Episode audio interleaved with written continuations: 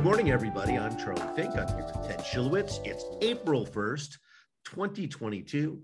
It's This Week in XR, thanks to our sponsor, Verbella. Good morning, Ted. Morning, Charlie. Always an auspicious day, the 1st of April. Reddit, Discord, others that sort of live in that the world of fodder. Apple's big. Apple's buying NBC Universal. Apple's buying everything in one fell swoop. It's going to be the April Fool's joke of the day, probably. We'll see. Well, we have got a fantastic guest today, and not just because it's April Fool's, but because he is a great guy. Yeah. TFM Johnny, professional VTuber on YouTube, Twitch, and TikTok. He plays an anime wolf boy and music star named TFM Johnny, and I don't know that he's going to perform for us musically, but he's going to stop by and tell us what that world of VTubing is all about. The guy's got millions of followers. He makes bank, and I have to say, the character he's created is both engaging and funny and incredibly likable. Yeah, when you told me he was going to be our guest today, I did some checking last couple of days. Watched a couple of his streams on TikTok and YouTube, and it's really interestingly engaging, and watching him engage with fans, on a one-on-one basis is pretty intriguing. So it's a brave new world out there of what content means. I mean, people can decide that they're going to be a YouTube star and actually just go out and do it. Yeah. So it's kind of incredible. The guy's in his house, unemployed at the beginning of the pandemic, and he said, "I got an idea. Let me see if I can make something out of this." Yeah. And now he's a star. Yeah. It's it is a true representation of the democratic nature of content over the internet, even in the Web 2.0 days. And as we start to migrate into the Web 3.0 days, what we're going to see emerging from talent of all forms from all parts of the planet is going to be really interesting for us to watch and see. So big news today, or I shouldn't say today. Lots of big news. That's a lot. It's a big week, right? Lots of good fundraising this week, and of course our friends at Nreal kicked it off by reeling in another $60 million from Alibaba. Yeah, and that's a good partner to have. They are continuing to raise, continuing to push what it takes for the level of funding to get a meaningful mixed reality product out into the market, and companies like Alibaba are recognizing that and keeping the flame alive, which is great. I think Alibaba is a great partner, especially since their next move is actually into their home country of China. Right. They've been making the glasses there. They're available in the U.S. through Verizon and in Japan. So and I believe also in Germany. And now, of course, the Deutsche Telekom partnership.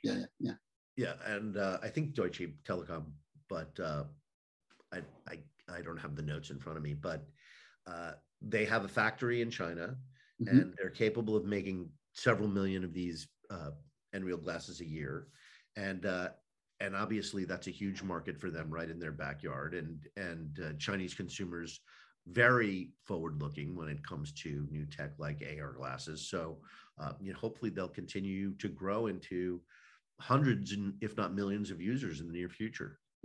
Yeah, it's a good step forward. You and I both have, demonstration sets of the glasses, and they do prove that the value point. They're still pretty locked into an Android world right now, but at some point that'll probably migrate out to even a larger ecosystem of users. Still tethered to a smartphone today. Yeah, and it has to be one of the new 5G Android smartphones. So even though the phone is $600, obviously if you don't own one of those handsets already, it kicks up the price pretty good. Right.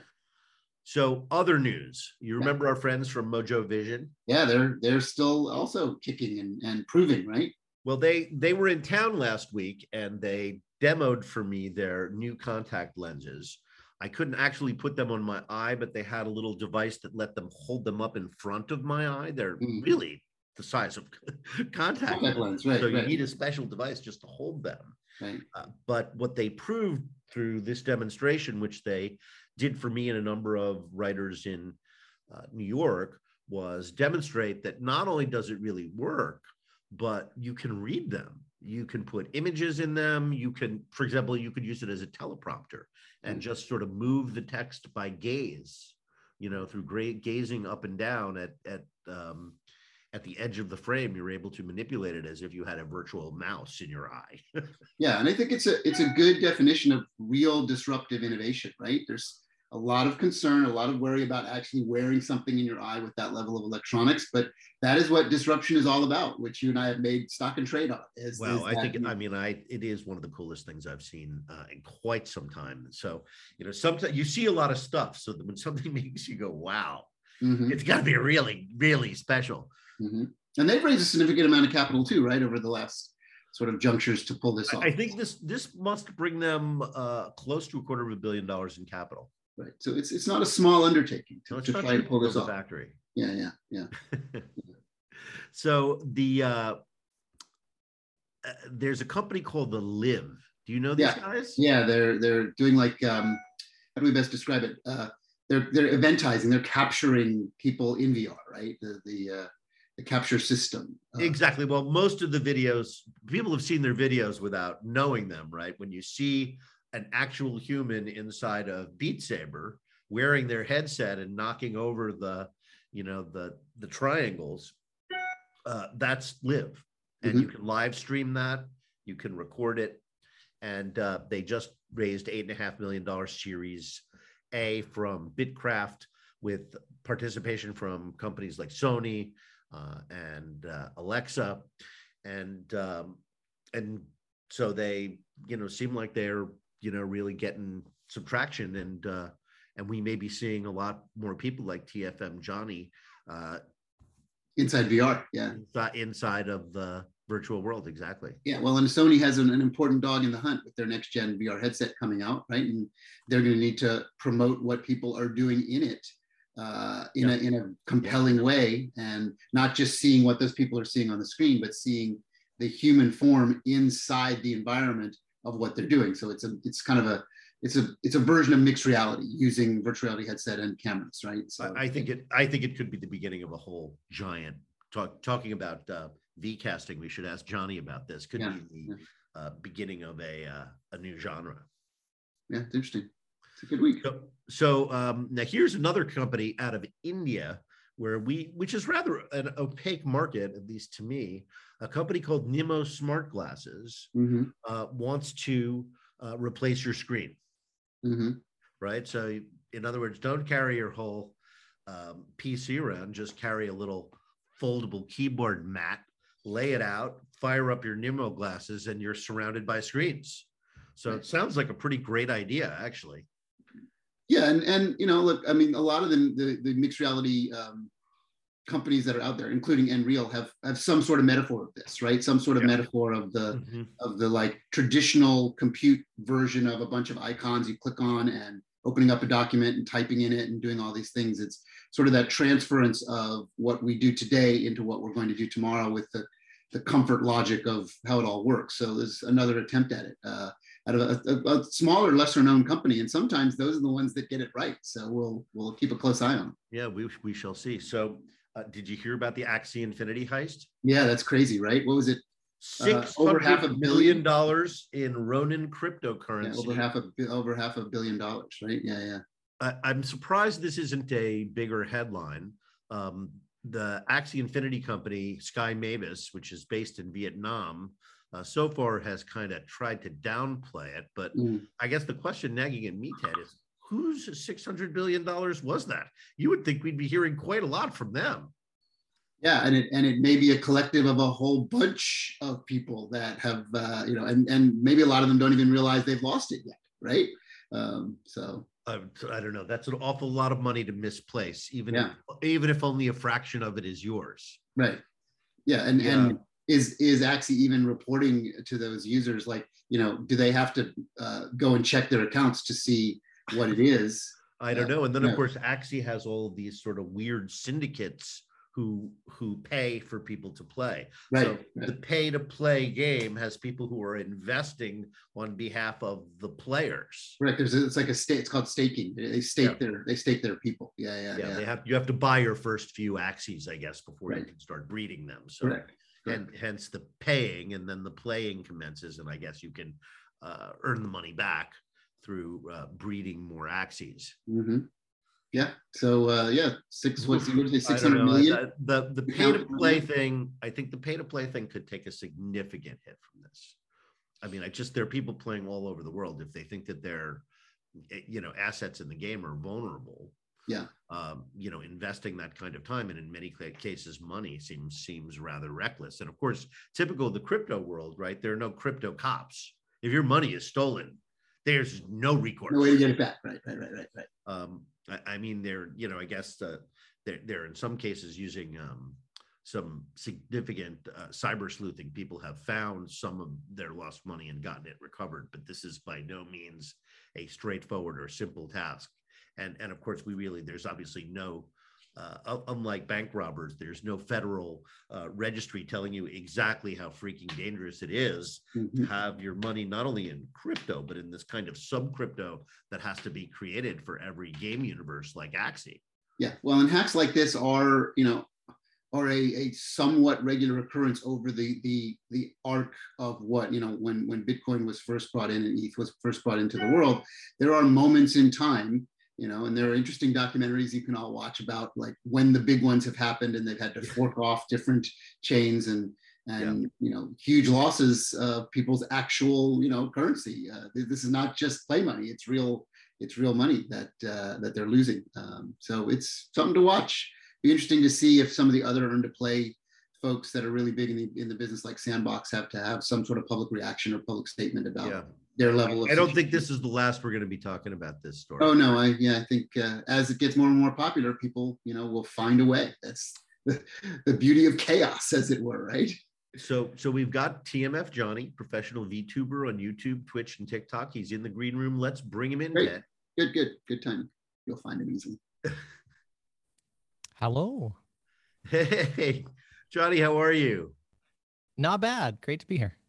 Welcome to the show. You don't know Ted, right? So happy to introduce you guys. We don't know each other, but I've watched your materials and I'm very impressed. Oh, thank you very much. So Johnny, I don't see your video. Most people are listening on audio, of course, so it's not super critical, but for Ted and I, we'd like to see your mug. If you have. Oh yeah, absolutely. Give me a quick second here and I'll get my model up here.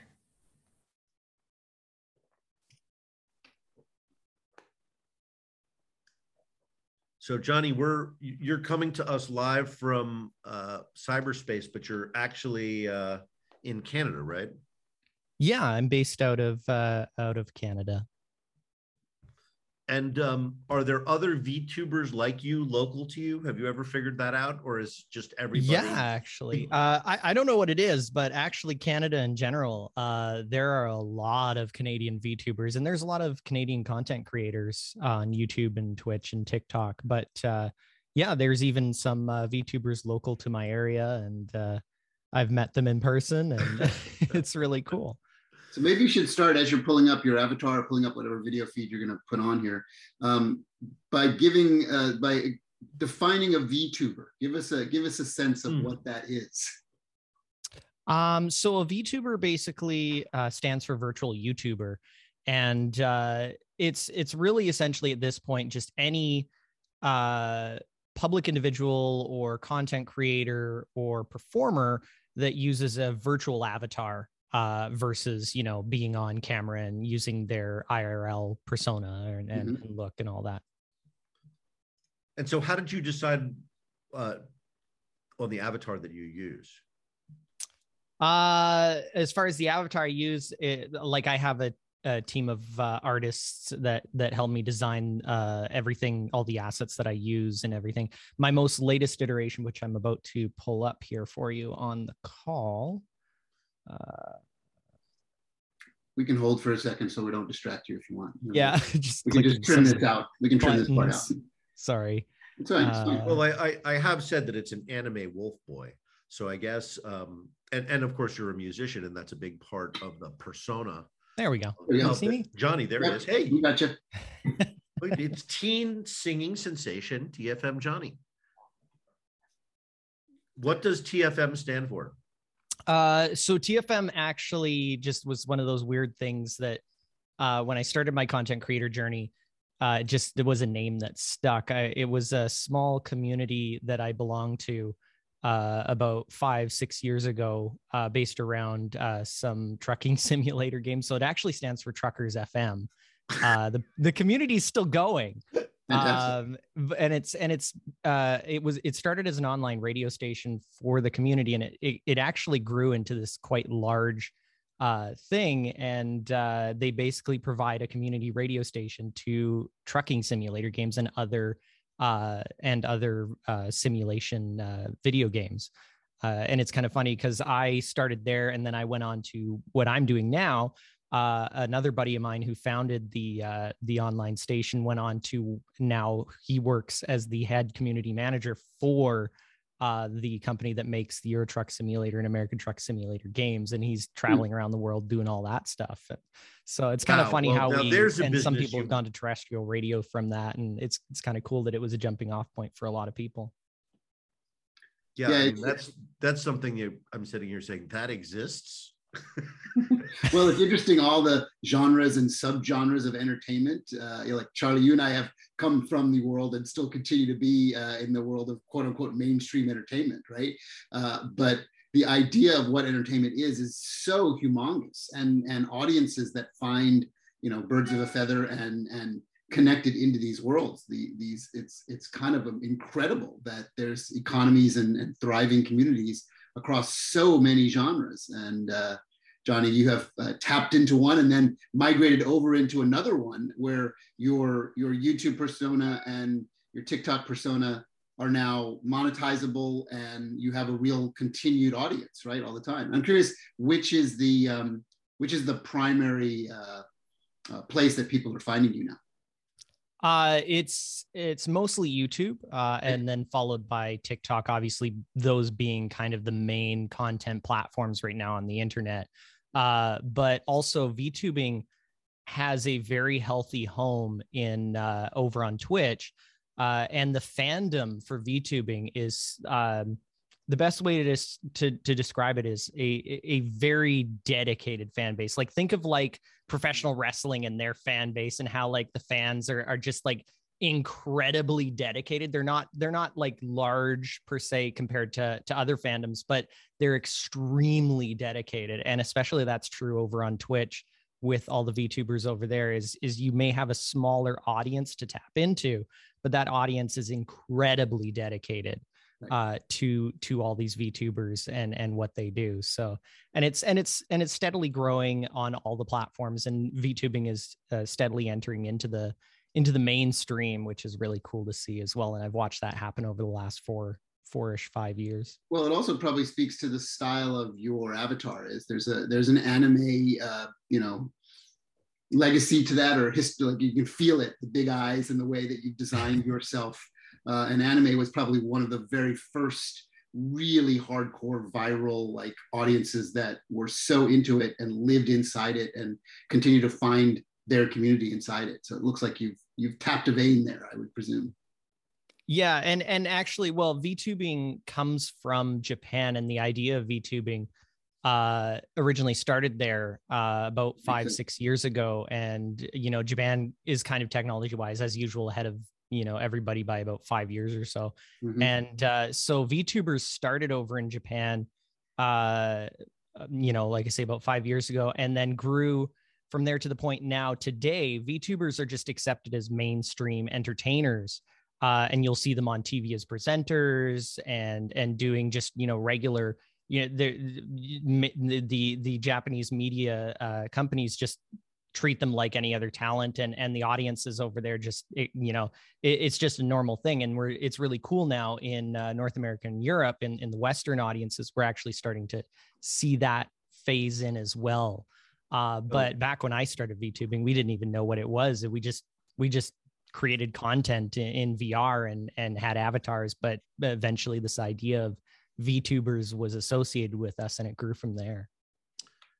So, in other words, in a few years, we'll be seeing you on Jimmy Fallon and other memes. Maybe. If my phone is wide open. If they want to call, I'll make sure to pass your number along when their bookers call me. So, how did you get inspired to do this? Right? I mean, I'm sort of sitting here thinking, well, you've been doing this 2 years. Is that right? I've been doing content creation for about 4 years. As TMF Johnny though. Yeah, yeah.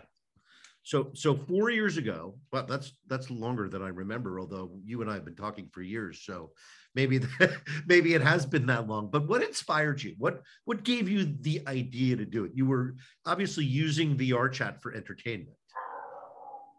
Yeah. So I mentioned TFM and, or we talked about TFM and, I've always wanted to get into some form of content creation or broadcasting. And, so I was at TFM and I met a lot of Twitch streamers over there because they were also presenters on the station and got talking and they were just like, yeah, the Twitch is this really cool thing. You can live stream and play games and do all sorts of stuff. And so I was like, well, why can't I go on VRChat and do music, you know, and stream that on Twitch? And that's kind of where I started, was just how do I perform live music and stream that out to an audience. And then from there, it just kind of ballooned and grew into what I'm doing today. But yeah, I've been full-time for 4 years now with content creation on Twitch and YouTube and TikTok. But before you ever put on a VR headset or heard about virtual beings, you were a musician and a performer, right? Absolutely. I've been a musician all my life. Music is just something that, like, my earliest memories is of, you know, playing music. So it's just been a lifelong journey and a lifelong thing for me. Now, Ted, I met Johnny because he made a YouTube music video, or I should say TMF Johnny made a music video, and it shot entirely in VRChat. In VRChat, right. Interesting. Yeah, and quite brilliantly. And it taught me a lot of things, which I've actually brought into my practice. Mm. Which is, you know, if you want to make a movie in VR, it is exactly the same as doing it in real life, right? You need a shot list, you need a director, you need a continuity person, you need an editor, you need a location manager, you need production assistants, you need costuming, you need light. It's everything. I like to say to my students, it's everything except the trucks. Right. And because you're building all those things inside virtual reality, right?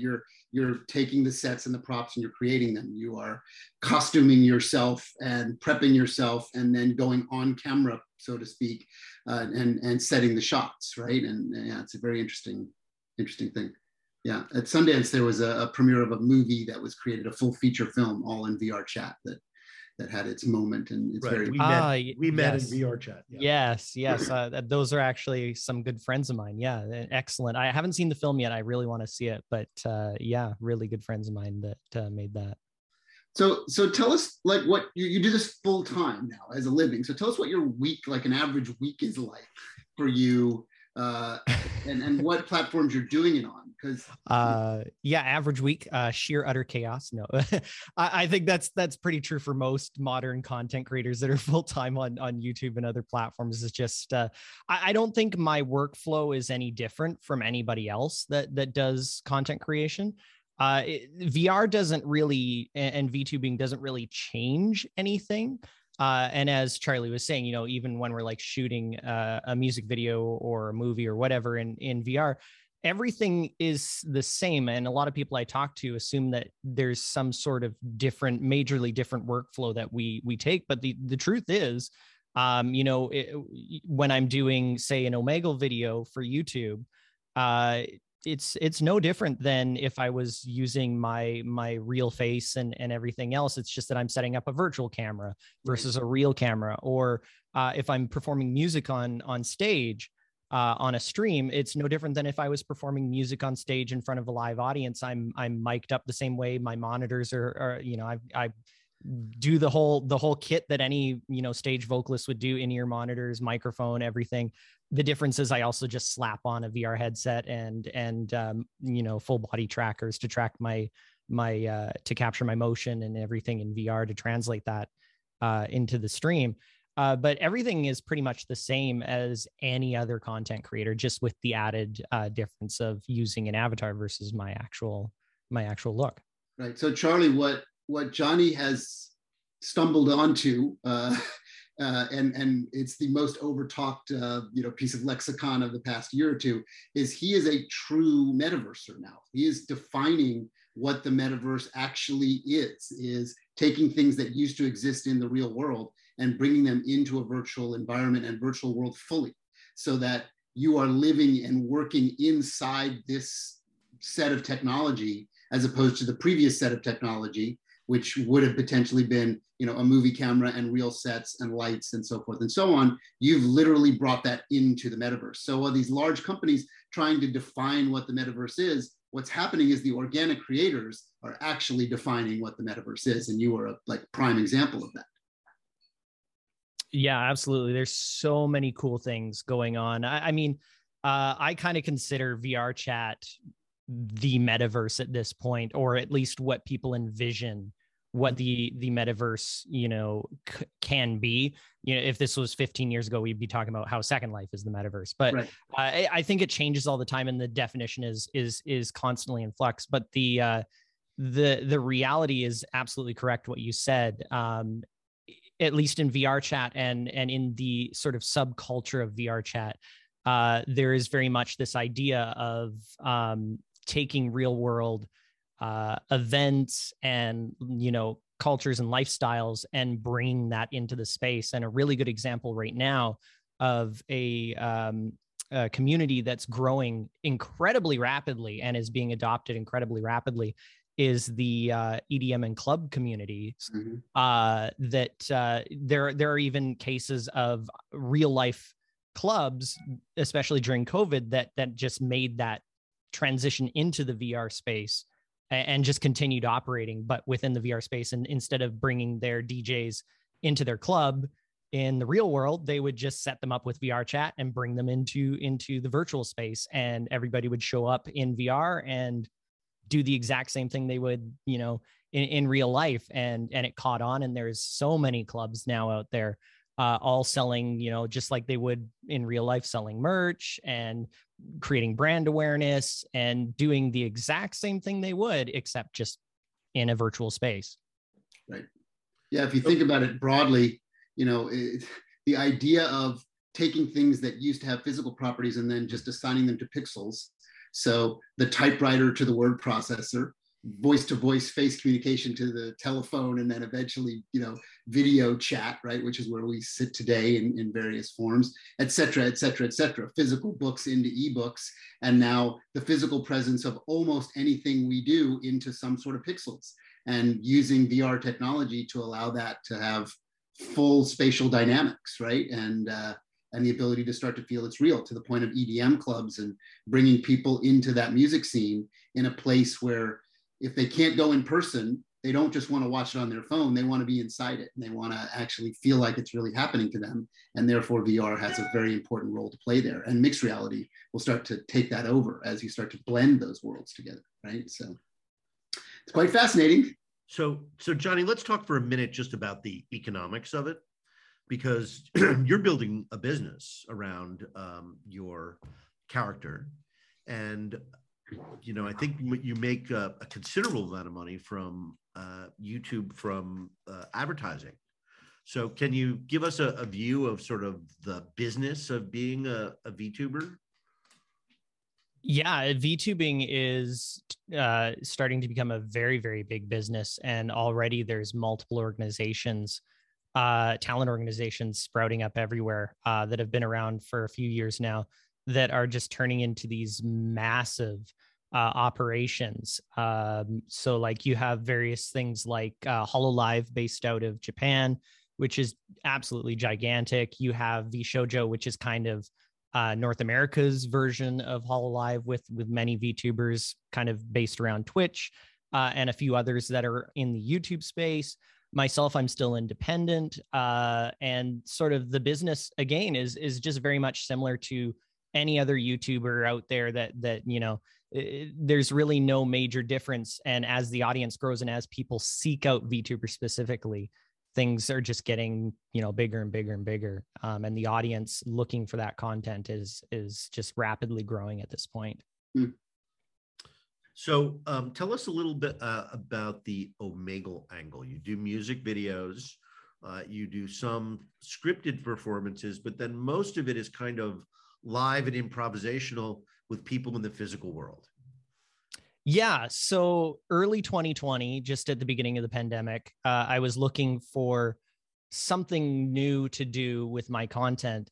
And a lot of my content, being a VTuber, finding things to do, actually, my creative process isn't this big complex thing. It's actually just, I look at regular mainstream content and I go, well, could I do that virtually? And Omegle was no different. It was, what would happen if I took my VTuber avatar and instead of going on Omegle, because I think a lot of people who are in YouTube are kind of familiar with the idea of an Omegle video. It's a content format on YouTube that has been around for years, and it's been done by many, many different creators, but nobody had done it really in the virtual space.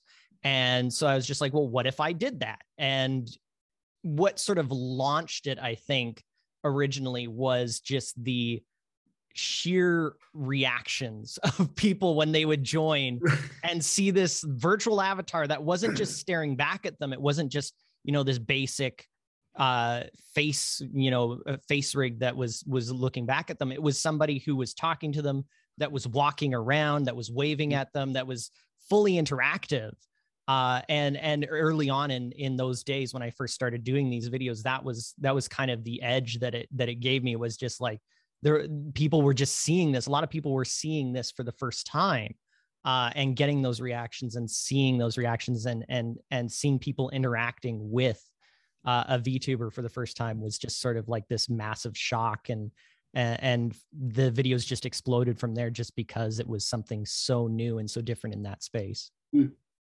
So it seems like you now have a sort of a spin-off, if you will, or a secondary avatar of Little Johnny, right? Where which is sort of the prepubescent TMF Johnny with like a little kid voice who does many of the same things, but I think pitched to a slightly different audience, right? Because TMF Johnny's very adult character, you know, very focused on sex appeal and pop music, but the Little Johnny seems to be somebody who's focused more on interacting with younger people online.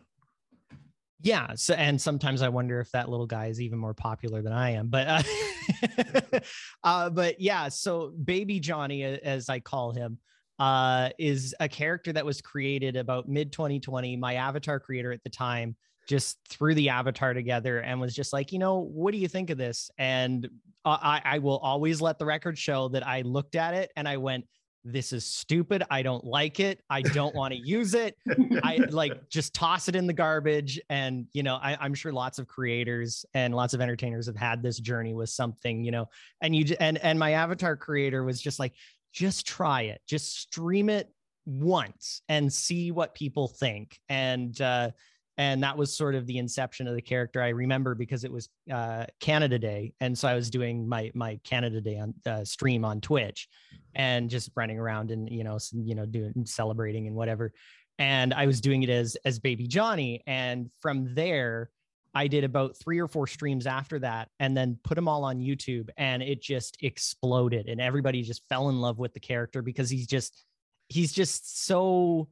I don't even know how to describe him. It's so wholesome and just cute, so right? He's down to earth, and he's just adorable. And his voice is iconic at this point. Like, you know, as I just, you know, I think he's innocent in a way that, that your adult persona is not. Exactly. Yeah. And you know that you, like, just similar to a voice actor, you know that a character is entered into the mainstream consciousness when you have people coming up to you and impersonating him to you. You know, it's just like, hey, would you like to hear my Baby Johnny voice? It's like, okay. Like, it's something I never thought I would experience in my lifetime. Well, your Omegle videos certainly have evolved, because now many people you use the anime channel on Omegle. And so many people recognize you. They're like, it's him. I've been waiting for this moment. It's him.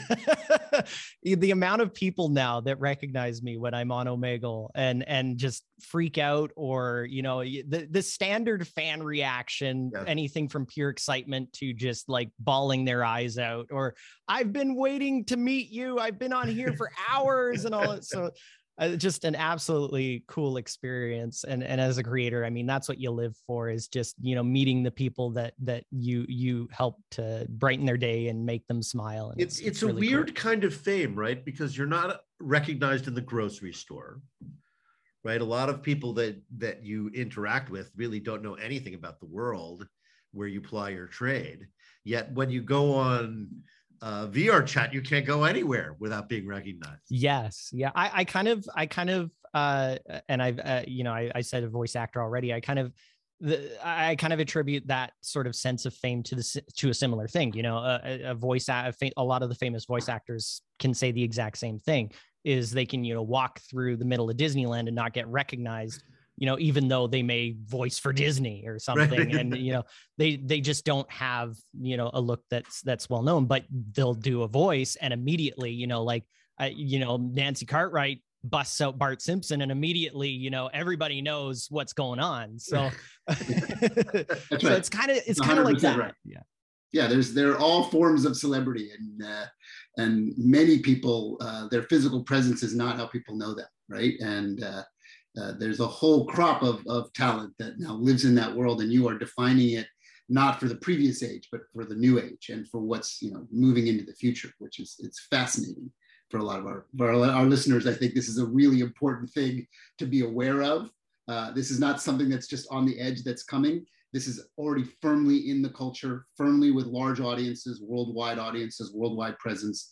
You know, very similar to the earlier days of YouTube. I think it suggests as VR grows how big this can be. Yeah, absolutely. I think it's really going to be a big part of popular culture in the next 10 years as VR starts to really create a big space for itself in the mainstream entertainment spectrum. So I think there's unlimited potential. Johnny, before we wrap up, can you please tell people where they can find you and your work?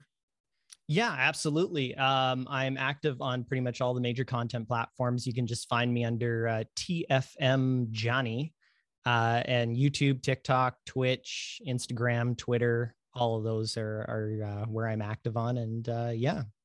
It's great. Well, congratulations on your fame and your success. Deeply, deeply grateful that you took a few minutes out of your day. The other thing we didn't talk about is this is sort of like musician. Oh, you're a musician. That must be the easiest, funnest job. It's like, no, I work 20 hours a day. It actually kind of sucks. Yeah. That's what I tell all the kids that are just like, I want to be a YouTuber when I grow up. It's like, I hope you like 16-hour days. Alone. 16-hour days alone. Yeah. Well, that's all the show we have for you today, everybody. Johnny, great to hang out with you this afternoon. As always, you are a very fun and informative friend and guest to have. So have a great weekend, everybody. Thanks, everybody.